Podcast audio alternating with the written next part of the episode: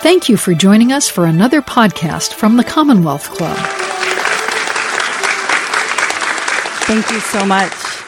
Hi, everyone. Welcome. It's been a while since I've been at the Commonwealth Club, um, a few years to be exact, an entire pandemic. So I'm thrilled to be here tonight to introduce Joshua Seftel's uh, Stranger at the Gate.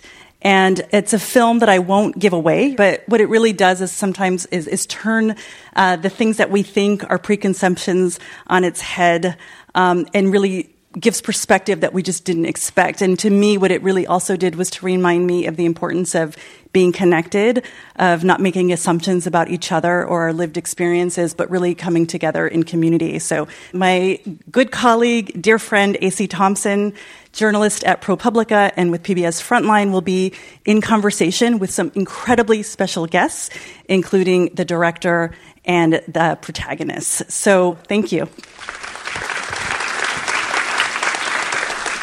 So, my name is AC Thompson. I'm a staff reporter at ProPublica and a producer for the PBS series Frontline. And what a film! This is the, the third time I watched it. And for being about 30 minutes long, I feel like I get something new out of it each time.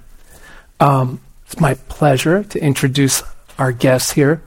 We have Joshua Seftel, the uh, filmmaker.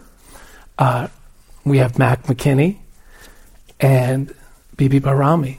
And Bibi was born and raised in Behesud, uh, Afghanistan, relocated to Muncie, Indiana, as we learned, in 1986 as a refugee during the Soviet war in Afghanistan. You've been a community activist for 30 years plus? Plus 36 years. 30, in 2002, you founded a nonprofit organization called Awaken Afghani Women's and Kids Education and Necessities which aims to provide health care and basic necessities to women and families in Afghanistan. More recently, as a new wave of refugees has left Afghanistan, Bibi and her colleagues have worked to resettle more than 120 Afghani families here in Indiana. Richard Mac McKinney is an ex US Marine and soldier who served for 25 years before returning home to Muncie, Indiana. As you saw in the film, he eventually converted to Islam and became the president of the Muncie Islamic Center for two years. He's an active community leader and serves as the skills coach at the largest community mental health center in Indiana. And Joshua Seftel, Emmy Award winning director. In addition to this remarkable work, his other films include uh, Taking on the Kennedys, a whole range of films about uh, Muslim life in America, The Secret Life of Muslims, The Many Sad Fates of Mr. Toledano, and the political satire War, which starred uh, John Cusack, Marisa Tomei, Sir Ben Kingsley, etc. Um, and so, as a reminder to our audience, if you're here with us in the room and you have a question for our speakers, uh, please write it down on one of the question cards, and um, give it to uh, one of the folks in the room. We'll bring it up to us. If you're watching online, please put your questions in text chat on YouTube. Um, so thank you all for being here, and thank you for um, making this journey out here to to join us.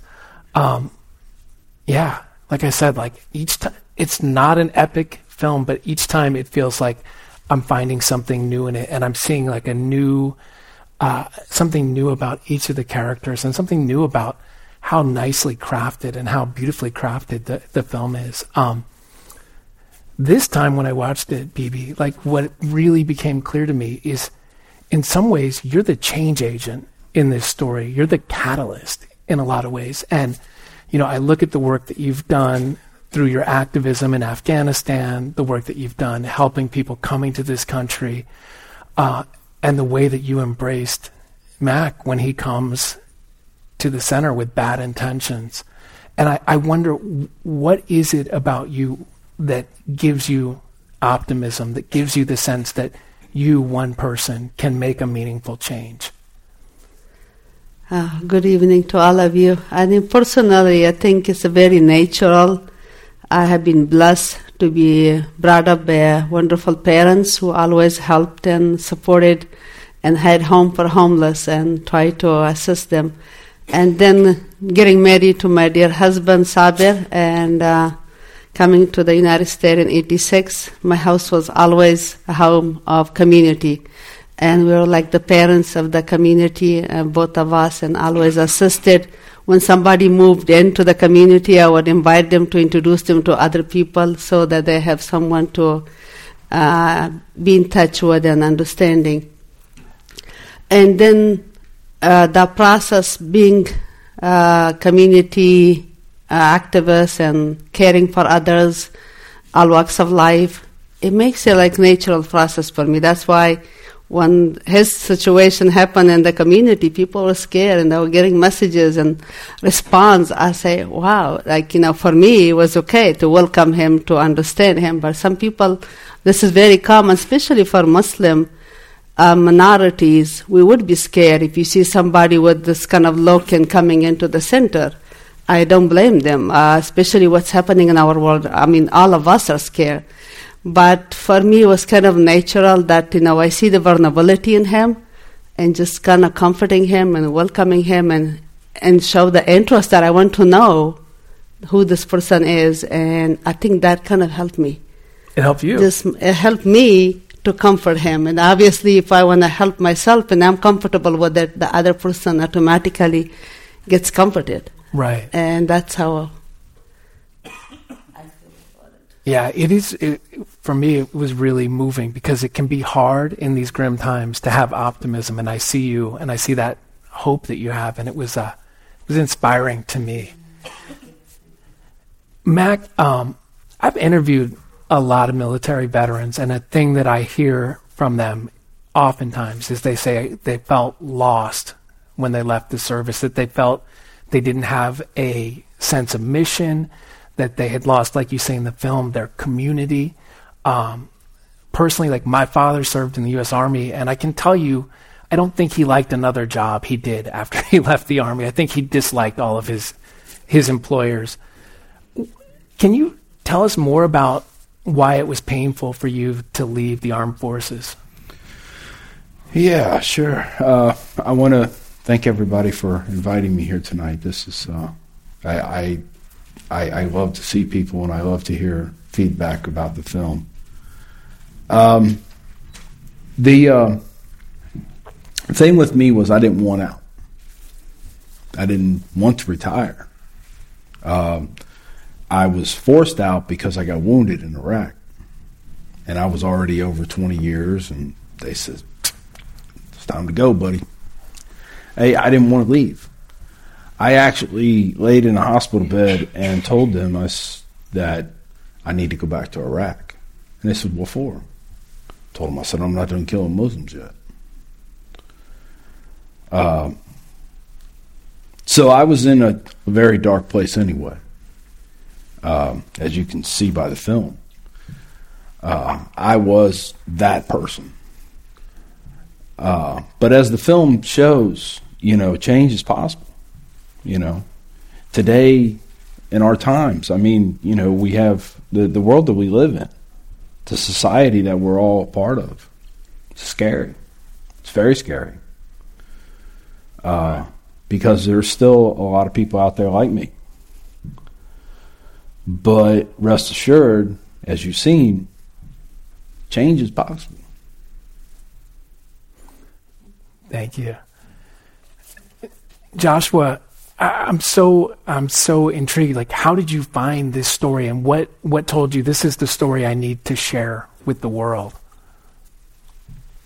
So I was, uh, I was feeling kind of depressed about um, our world the last few years. Surprise, surprise. and um, I, you know, when I grew up in upstate New York as a little kid, I faced a lot of anti-Semitism and um, you know name calling and kids threw pennies at me to remind me that like Jews are cheap. Um, someone threw a rock the size of a brick through the front window of our house, like just stuff like that. So after 9/11, I was already a, a filmmaker at that point. I um, saw my Muslim friends facing hatred, and I thought like, oh, I know what this is. Maybe I can do something. So I started making films about American Muslims and trying to tell their stories and give a platform to people to tell their stories. And that was in 2016. I started, so eight years ago. And uh, this film is the 25th film in that in that body work that we've been doing. And um, when I I read about the story in, in, a newspaper article about Mac, and it was like, oh my god, this is a crazy story. And then when I met Bibi and Saber, who Saber is here tonight, by the way. Saber, do you want to stand up?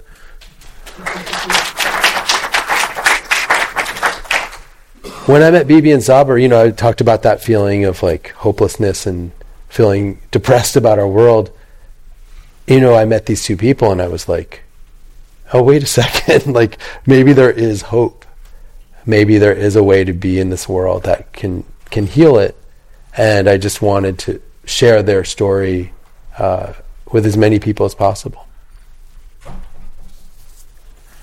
Yeah, I guess it makes a lot of sense. Um, you know, here's a question for you: Had there been other instances where where non-Muslims showed up at the Islamic Center, kind of unannounced and out of the blue before before Mac arrived? Uh, personally, I don't remember, but we had uh, always. I mean, again, uh, my life commitment was after 9/11 with money ways for my community.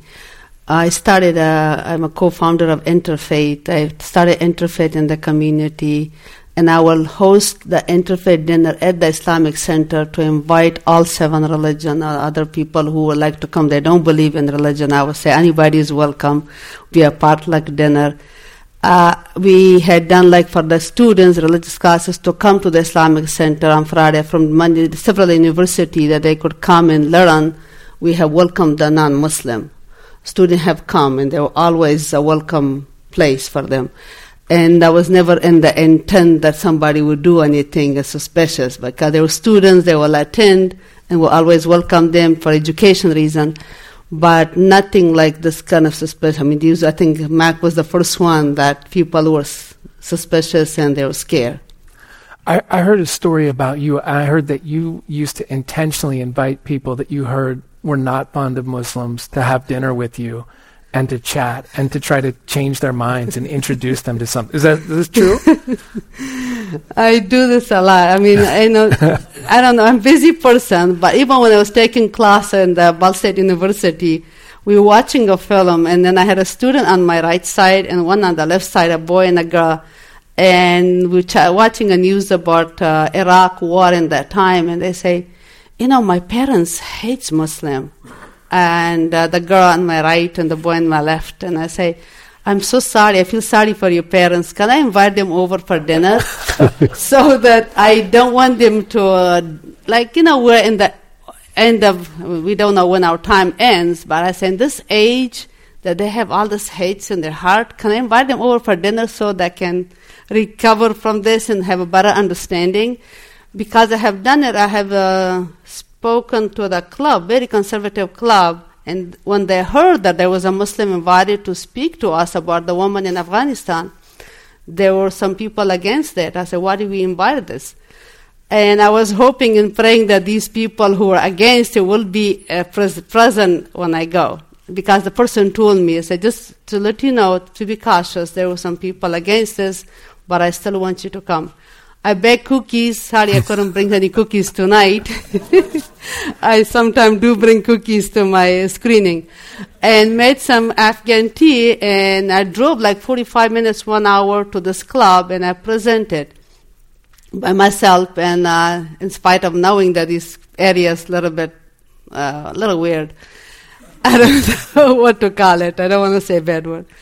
And uh, when we had this tea and cookies and the conversation was supposed to be 30 minutes conversation, it went to almost one and a half to two hours with the tea, completely. And these people got up, and there was some woman, and they were in tears. They give me a hug, and they say, I had scars in my heart for many years about Muslim, and we watch Fox News and we hear about it more. And I just want, I was just throwing up when I think about Muslim. And you healed my scar. Thank you so much. And not, this is not the first time I have presented in the Rotary Club and others that some elderly guys just running to me like in tears that they were shaking that, oh my gosh, I wish I had met Muslim before so I wouldn't have this feeling for a Muslim like generalizing, you know, all Muslims are bad. We have bad in every religion and every culture, but that's my thing in my life. And as I say in my community commitment to make Rashan an example and a better understanding, even though we live in a small city, and I want that city to be an example to other states. If, if it's my ability, overnight I will not sleep for years to make the whole world a better place. But I know it's a human. yeah, thank you. But at least as I could do my community, uh, make a better place, try with my effort. But, And yeah. cookies can bring people together. Cookies and food. I'll cook for Yeah. 300 people, the Afghan meals. I do a fundraiser. My whole community knows about the Afghan food. They all enjoy it. When they miss it, I say, please come over. Sometime uh, I give you another site.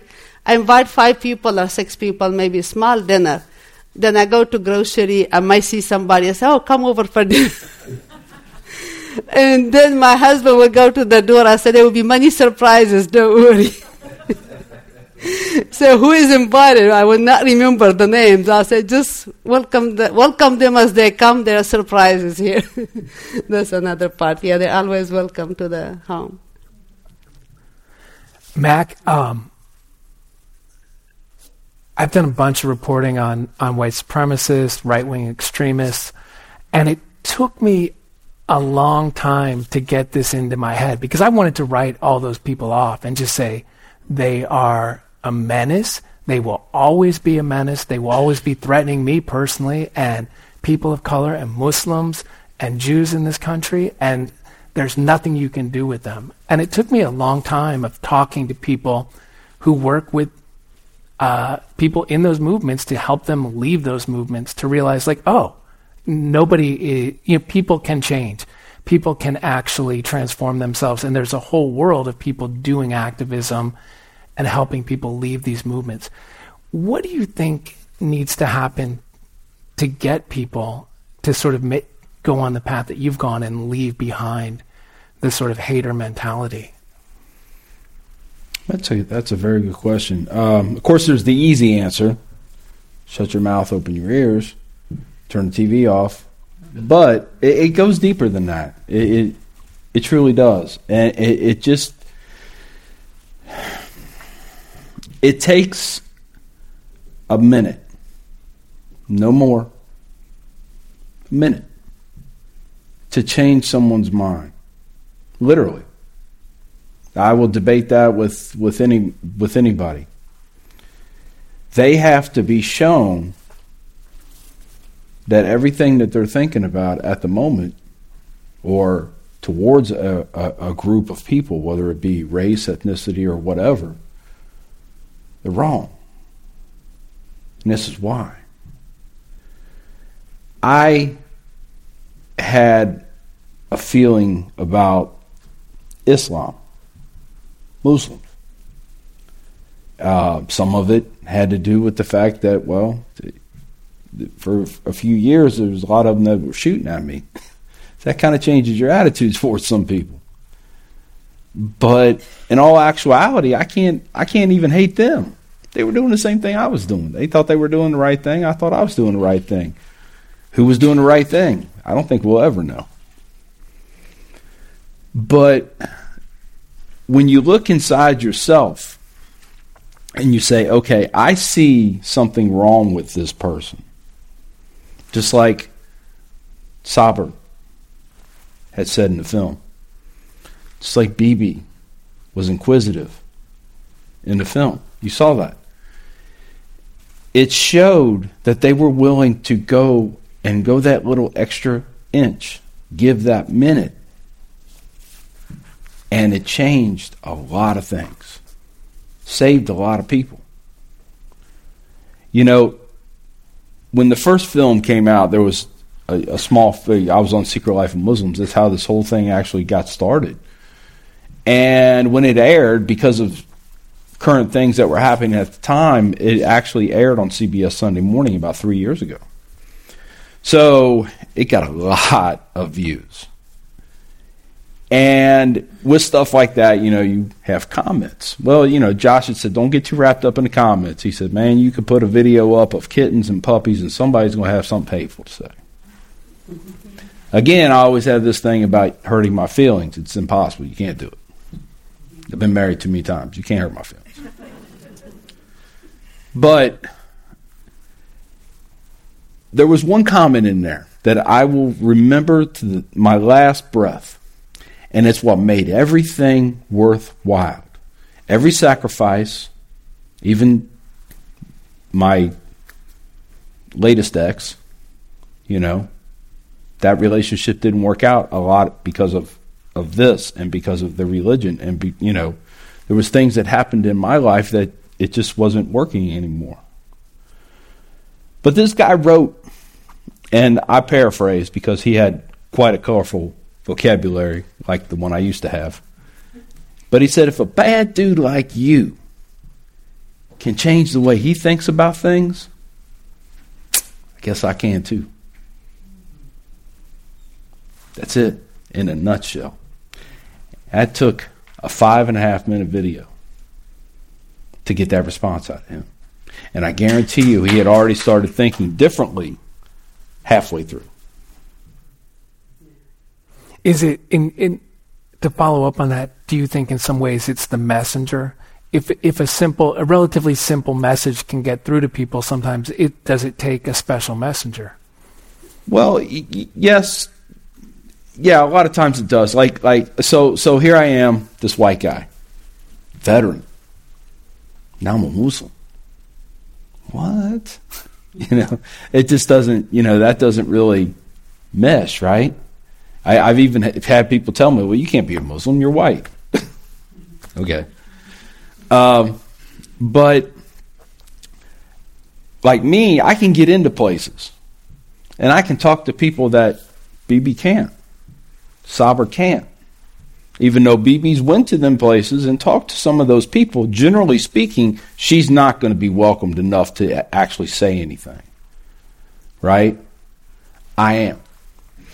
Uh, call it white privilege. I have no problems with that because I know I have it, I accept it, and I'm going to use it. Joshua, watching this again, it I want to I want to ask you a, a, question. You guys can all weigh in on this too.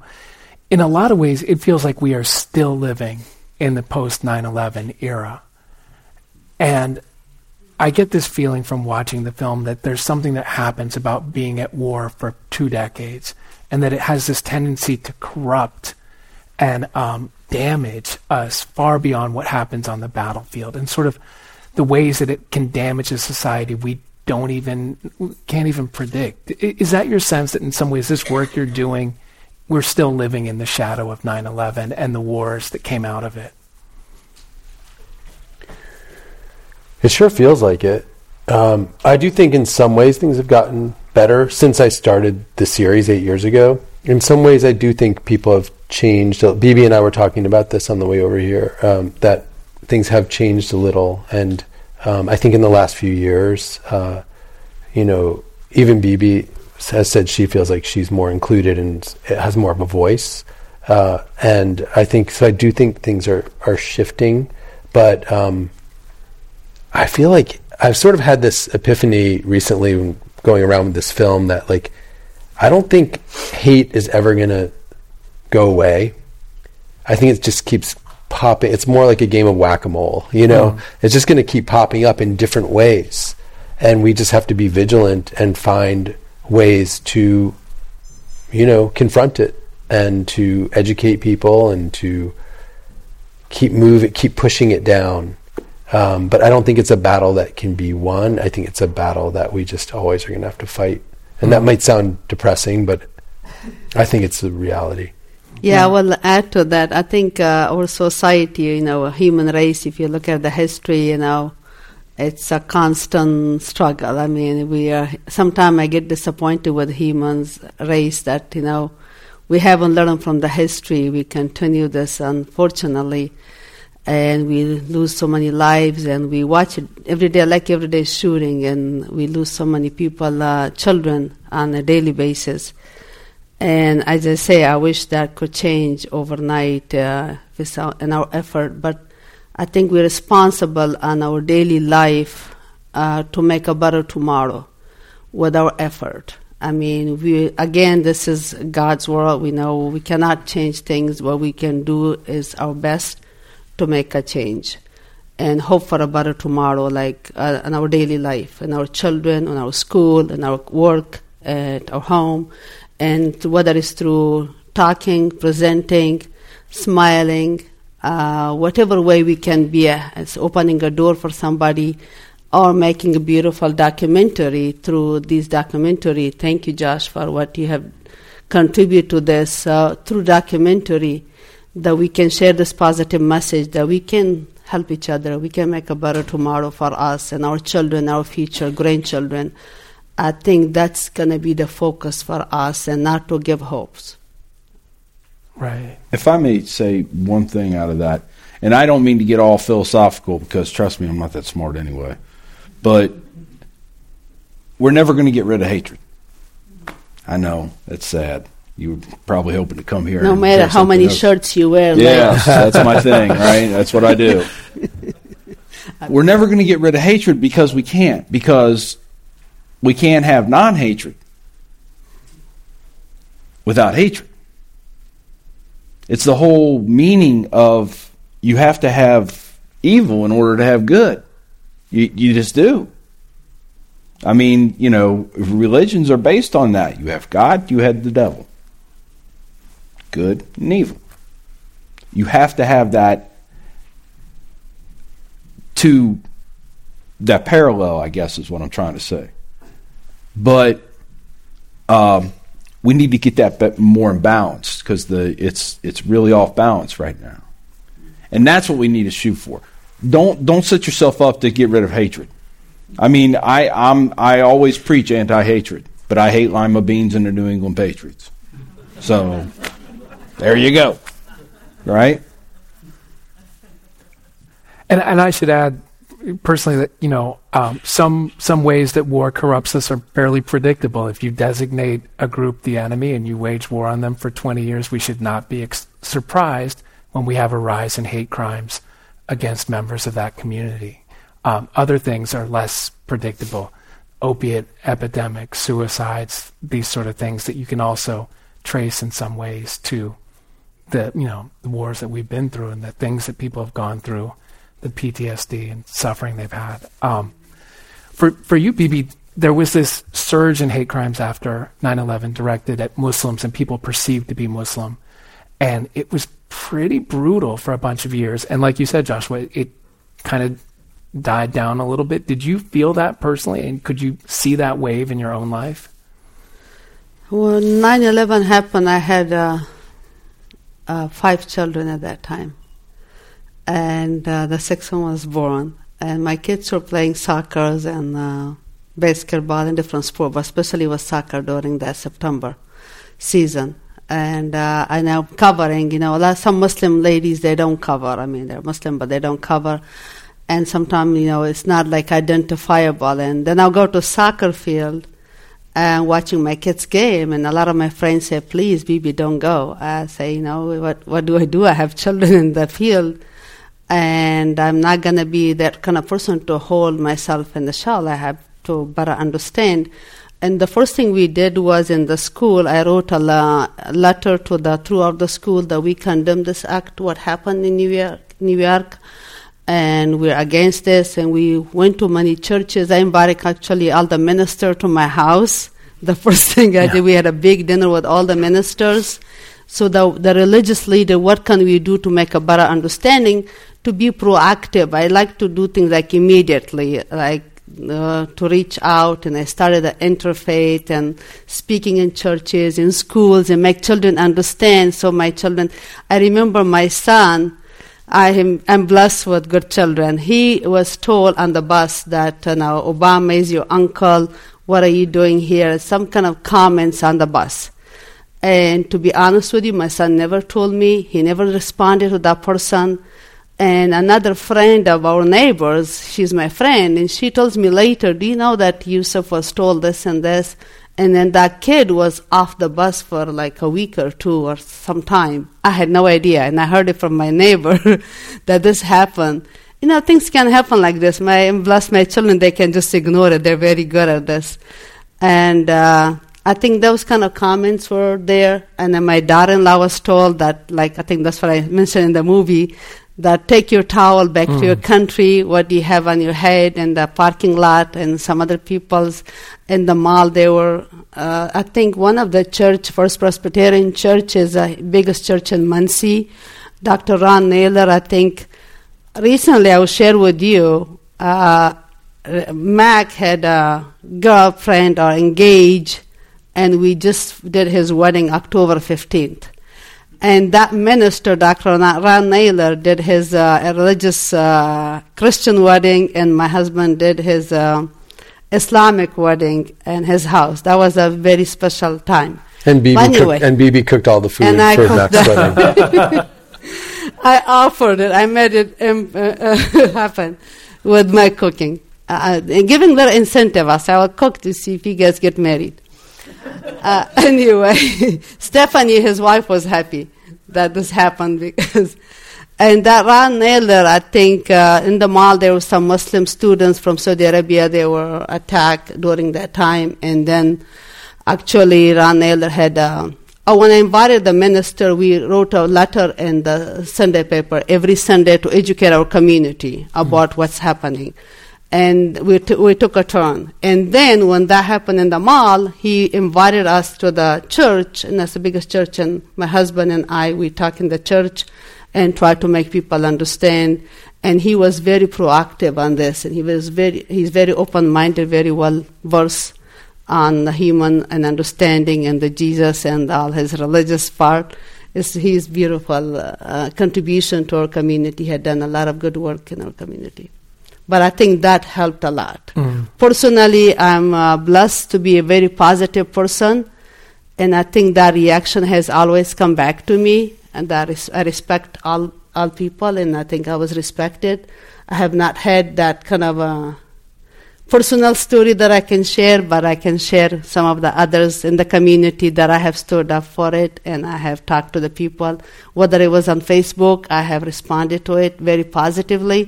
For example, when we did the resettlement of refugee, there was a comment, oh, we have uh, our own people here suffering, homeless, and I'd say, I will be the first one to help with that suffering. Please let me know how can we stand up for that and take care of it and I'll make those kind of comment that people have the negative thing will go away. That I'm I'm the first one to help with that, regardless who they are, what race and group they are. I think that kind of comments does help and gives hopes to people. To be supportive when, they're supportive, feel, when they feel under when attack. they're feeling under attack. Exactly. I think that's my way to respond. And and you feel like today maybe things are, are better than right after 9-11 I, oh, I see much better since 9-11. I think there may be still some hate going on, as you say, we cannot get rid of. We're totally blessed, the new generation, the young people who are educated, the Muslim people who are working. I'm so proud to see like we were in Michigan, Detroit, some of these Muslim, they came, they're working in the White House and other field and legal issue. I mean, I think things are much better education wise. I think I'm, I'm a very strong believer of education these young women and young boy, guys are working in different fields and making a positive impact wherever they are, I think that's helping a mm. lot. I can see a big difference than before 9/11. That's great. Yes, a big difference. That's great. Yeah, thank you. Mac, um, when I've been speaking to researchers about extremism and political violence and racial violence, the kind of stuff that you were intending to engage in, they point out to me trauma that almost invariably somebody who's going to engage in this type of spectacular act of violence has suffered some serious trauma that has not been dealt with. And I want to ask you, you know, for what you've been through in combat uh, and in the armed forces, like how does being in life and death situations and being wounded and seeing people die and killing people reprogram you and, and possibly push you in a direction that, like this that's really disastrous? Hmm. I know it's a lot. No, it's um, I have often stated, and sometimes it's very unpopular with with other people, but people uh, just out on the streets that, that murder, murderers,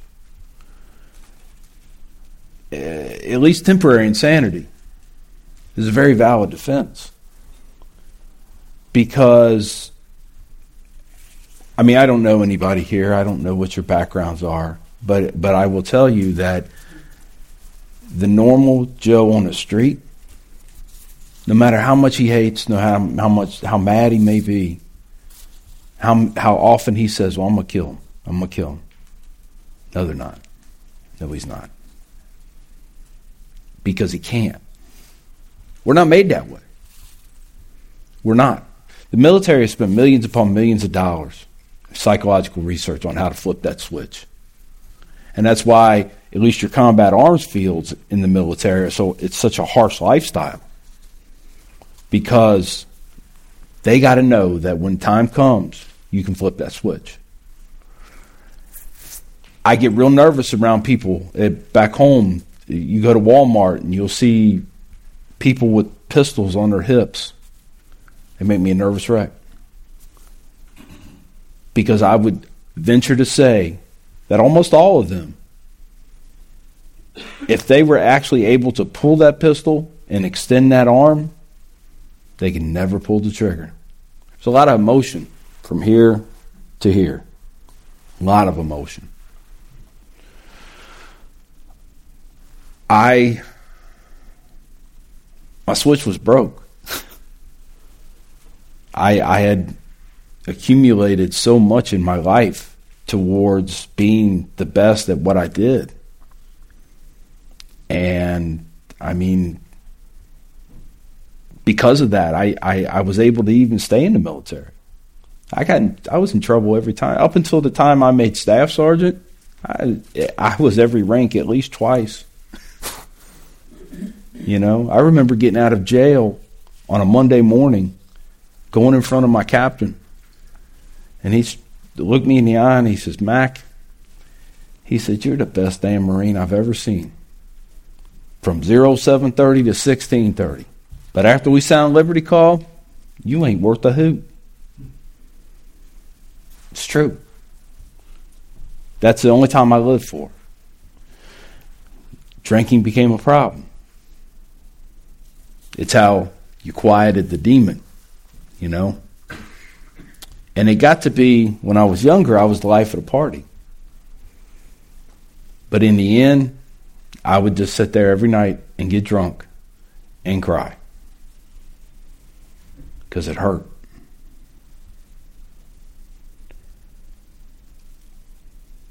What I had planned ultimately was my way out. Suicide by cop, I guess. Because I knew I'd get caught. And I knew I'd end up in a federal prison eventually with a needle in my arm. It's my way out. To me, that was a way of going out, dignity, you know, with some kind of dignity. Because they took that away from me when they made me leave the military. The one thing I like about this film the most, actually, is because, first and foremost, it's not really about me. It's about situations, it's about our society. It, I have been called a hero because of this. If you think, if you watch this tonight and think that I'm the hero, watch it again. It's on YouTube. There's the hero. Her husband is the hero. Their son, their family.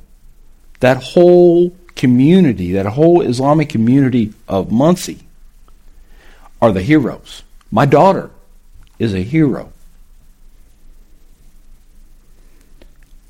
I could never, like I said, in a million years, there's no way I could ever repay what they've given me. You know, I don't have a good relationship with my family. It's been very estranged since I ran away from home when I was 17, and and now that I'm a Muslim, it's even worse. Uh, uh, this is my family, right? I mean, I got remarried. They were there. My family wasn't interested. My biological family. They're the heroes. There is not enough ink in this world to write the thank you notes that they deserve. Mm. It's not.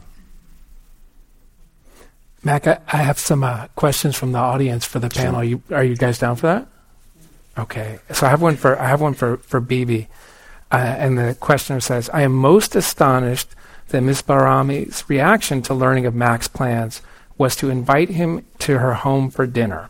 We are so polarized and distrusting of the other. Where does the impulse come from to embrace one's antagonist?" Wow, that's a big question. My easy answer is uh, to be honest with you, as I say, it's very natural to me, and I'm, I very crazy, busy life always, uh, do too many things.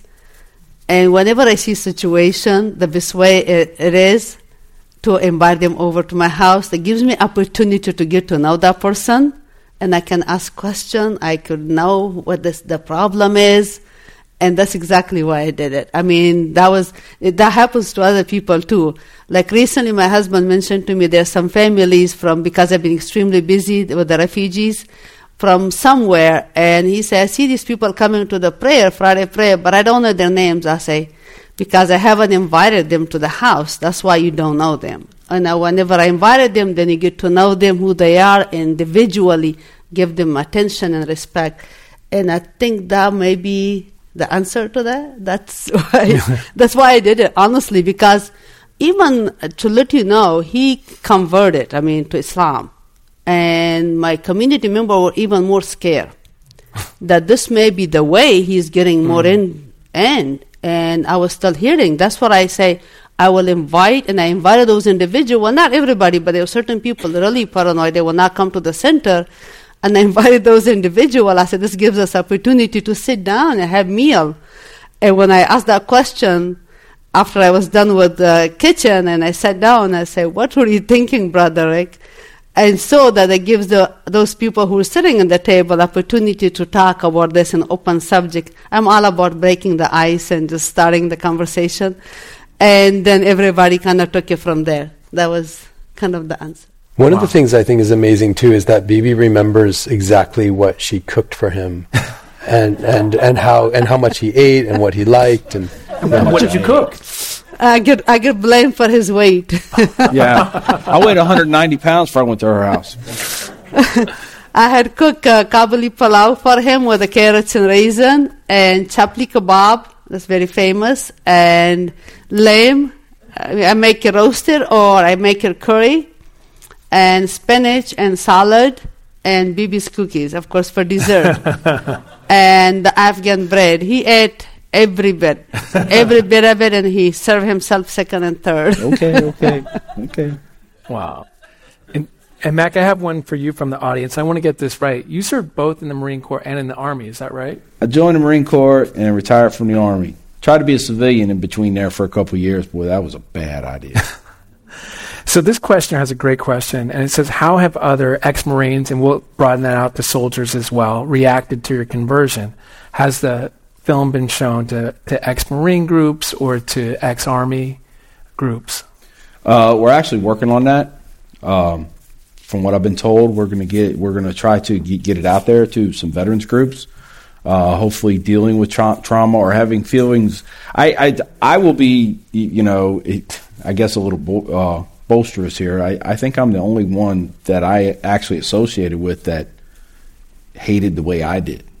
I even had buddies that would tell me that knew how much I hated Muslims would tell me, "Dude, you got to chill, man. you're you're over the edge." And uh, but that is in the works. Uh, those things take time though, because um, you know the whole acceptance thing, and it's but but it is being worked on. So um, yeah, but I did want to clarify one thing. Mm. It, it's former Marine, ex-soldier. Okay. We're and just a little more about the film. You know, it just came out, so it's been out for a few weeks, and this um, in the coming year, in a few months, we're going to begin working with um, Facing History and Ourselves, which is a group. I, I, think someone might even be here from the group. Yep, uh, amazing organization. And I that, tell me if I'm getting this right. You have teachers in 170,000 teachers across the country. Across the country. Uh, and this film will be part of the curriculum, so it will be taught and shared with um, middle and high school students um, of 170,000 teachers. Um, wow. So it, this film will be out in the world in a big way. And we're also, as Max said, having plans to do outreach in veteran communities, evangelical communities, and others. So we have a lot of work ahead of us. Um, when we showed the film at the um, at Bibi's Mosque, uh, when we finished it and before we shared it with the world, we had a screening, and Mac was there, and I think probably 80 members of the uh, of the um, mosque were there. And when it was over, one of them stood up and said. Uh, we need to make sure that every American sees this film, mm. and we're we're trying to live up to that in some way. so that's our goal. Yeah, I think the goal is after this gets, uh, appreciate everybody's support on this great message. And as when people were scared of uh, Mac at the Islamic Center, then I met him as our policeman. Every time I had an event, and mm. I would tell him that you watch around. And I think after this film gets more out and our busy time is over, I think he needs to go around the world, I mean, around the country here and show this to the Marines and different. I think it would be important. I got one more quick question for you. Um, we have an audience member who says, Mac, what proof were you looking for at the center when you went there? What did you think you were going to find?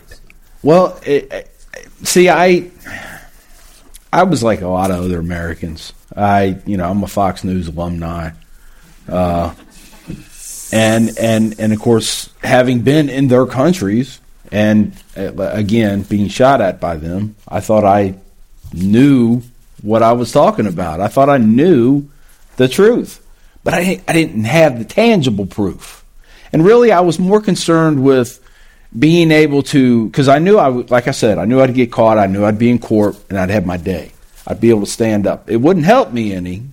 It usually doesn't when I open my mouth, but it wouldn't help me any.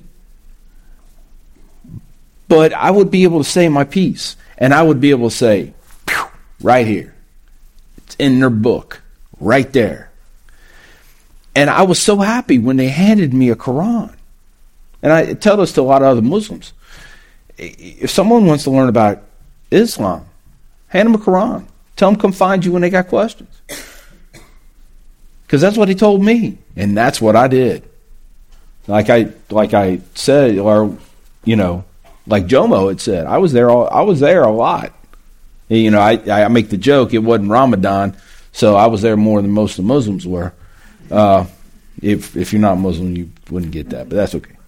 But uh, so so I, was getting to know this, and I would find stuff in the in the Quran that corroborated, or you know, with what I felt and what I thought I knew, right? And then I would go back for the explanation, and I'd listen to what they said, not truly believing what they would say, but then I would go back and I researched it. My bomb was built; it was done. I didn't need to work on that. Now I was just doing the support work for the aftermath. And when I researched it and really delved into it, they were right. Yeah. Contextualizing. That's what happens. I thought you told me that uh, also you wanted to prove to uh, your daughter Emily, like, you know, obviously when you go to the Islamic Center, these are horrible people mm-hmm. and they will do something to you, and then you come back with that message. See that this is what I told you, that these are bad people. Yeah. That you will prove it even double because that's why you went to the center, that somebody's going to attack you mm-hmm. somebody's gonna kick you out of there. What are you doing here? Instead, they ask you, "Oh, are you okay?" That's that, that's the message I got from him that he wanted to prove before he mentioned to me that um, many many times that this is what he didn't know when he come in what is going to happen to him.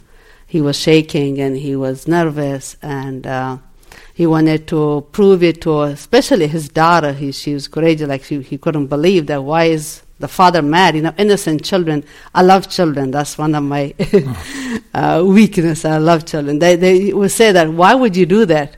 If I even make a little comments, and my children will say, oh, that's mom, that's a little bit close to racism. Do not say this word. And I'm so proud to have that children. I mean, children are very uh, sincere and uh, thoughtful and understanding, like why this, why is my father so upset? And that's why he wanted to prove to them and that's like my ex-wife had said in the, in the film that if they would have treated me differently, it would have been a whole other story, mm. right? But in my learning about what Islam really was, they were acting Islamically towards me. Now, would have that happened if I would have went to another mosque in another state, in another city, somewhere else? I don't know. I don't know. Muslims aren't perfect. Christians aren't perfect. Jews are not perfect. There's perfection within their beliefs. But within them, their personalities, now nah, we're very imperfect. All of us. But when we can try to achieve a certain level of who we're supposed to be, to change the world. Change the world. Thank you all so much. I want to have us all give thanks to Bibi Bahrami, Mac McKinney, Joshua Seftel. What a great conversation, great film.